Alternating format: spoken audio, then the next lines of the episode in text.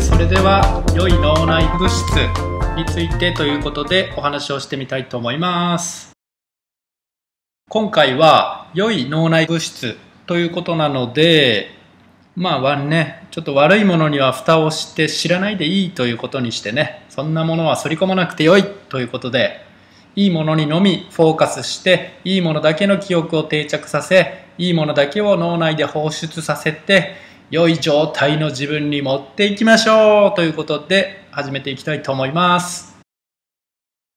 最初に挙げる脳内物質はセロトニンになります。セロトニンとは正常に分泌されていれば感情や気分精神を安定した状態に保ちます。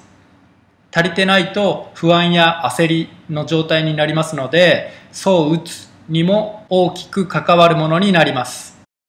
脳内で放出されていてほしい物質となり逆にこれがないと状態きつくなりますよという感じでじゃあどうすれば放出できるか増やせるかというと1にリズム運動をするリズム運動はウォーキングだったりジョギングだったり踏み台昇降とかね、スクワットとかになりますね。調子が良ければ反復横跳びなんかもいいかもしれないですね。では2番目に日光浴をすると良いということですね。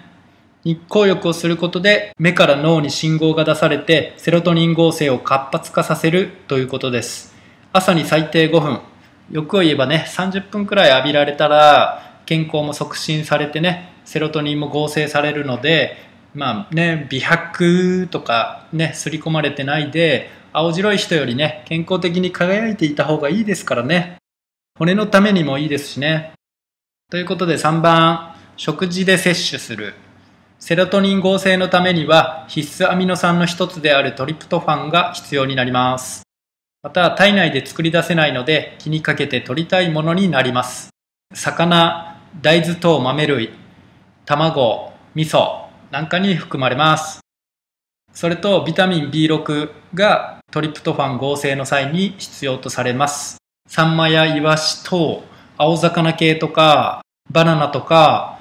酒粕、ごま、鶏肉、抹茶などの摂取が良いようです。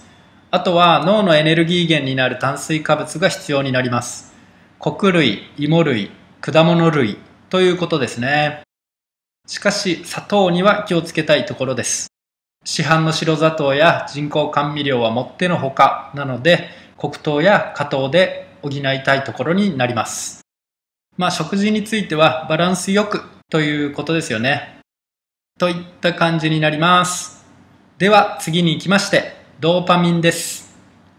これは恋をしていると放出されているということですが恋をしている時の人間の波動状態は最高の状態だということもありますので、一番放出していたいくらいのものになると思います。また違う言葉でも、人間はドーパミンを分泌させるために存在していると言っても過言ではないといったことも言われているようなので、このドーパミンを多く脳内放出させたいところになりますよね。ドーパミンは喜びや快楽などを感じさせる神経伝達物質であり、またそれを得るために行動するやる気を促すものであり、良いことであれ悪いことであれ何かが起きそうだという認識があると結果を得るための行動をとりますがその際のモチベーションの維持のために必要なもので脳から放出されるものになります。幸福や快楽への道と関係しておりこれはやる気と置き換えられるくらいですから人間のエネルギー根源にもなっているのではと思います。得られる報酬がある。そのためになら頑張れる。頑張れる超えてウキウキする。ワクワクする。ね。誰にでもそういう経験があると思うのですがその際に放出されていたのがドーパミンですね。人は理に里いということが言われたりしますがこのドーパミンの放出の仕組み上仕方のないことになってるんですね。このね適度にウキウキワクワクが持続した状態がずっと続くと人間の波動上ね最良の状態と言えますのでそういった状態にあるべくやるべきことは、誰かに恋をしたり、叶えたい夢を持つことが大きなものになり、小さなこととしても達成したい何かを持ち続けるとか、具体的には刺激になる人に会い続けるとかね、好きな場所や訪れたことのない行きたかったところに行くと良いという感じですね。やはり恋の中にあるのが刺激的でもあり、大いにドーパミンが放出されそうですが、手に入れる手に入れないにかかわらず、一過性のものになりやすいのではというところもありますので、持続性の高いものでいくと、やはり叶えたい夢の中にあること、情熱を捧げられる何かを持つこと、といったことが、より長期的なドーパミン放出と、その中にある人生になるということになると思います。究極言えば、好きなことを仕事に変えられたら、そして濃い大き人生を、ということですよね。おまけで言っておくと、こういった感じの状態にあるとき、人は寝食惜しんで熱中し続けられるので、ダイエットしたい方にとっても最高の状態になりますよね。では次に行ってエンドルフィンになります。これもドーパミン同様、快と不快両方の刺激に反応するというところもありますが、こちらは脳内だけにはとどまらず、体内の至るところでも放出されているということです。どのような効果があるのかというと、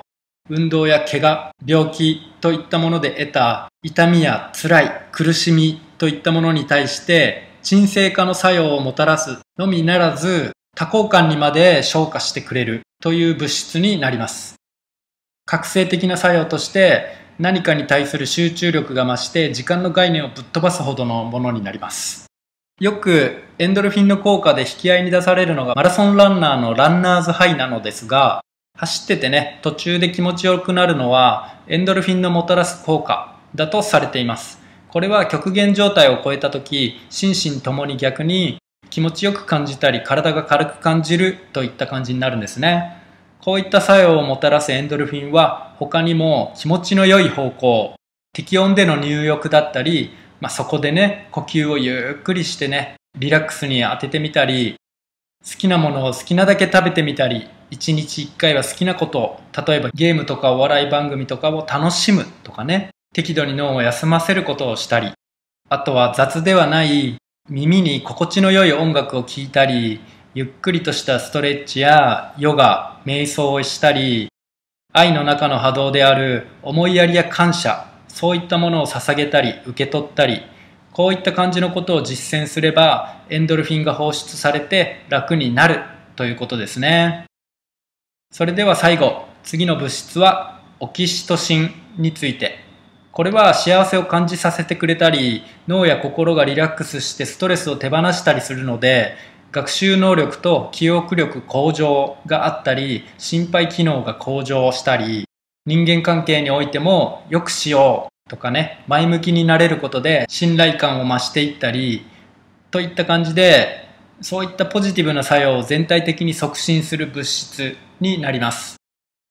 分泌に際しては恋人がいる人だったら人と触れ合ったり見つめ合ったり性交渉したりといった感じで恋人がいなくても家族の時間を大切にしたり友達と楽しい時間を共有したりプレゼントあげたり料理してあげたりっていう感じで一人の場合は感動したり親切な行いをしたり思いやりの気持ちで動いたり動物と楽しんだり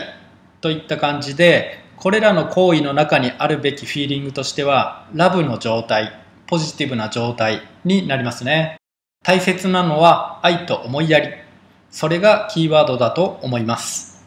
以上で脳内物質紹介は終わりますが、究極ね、こういったことを知って、知ったのだから意識してね、それを守って、そして運動を習慣づければ、うつ病や心の病は遠ざかる方向になりますし、人としても良い波動で生きていけますよね。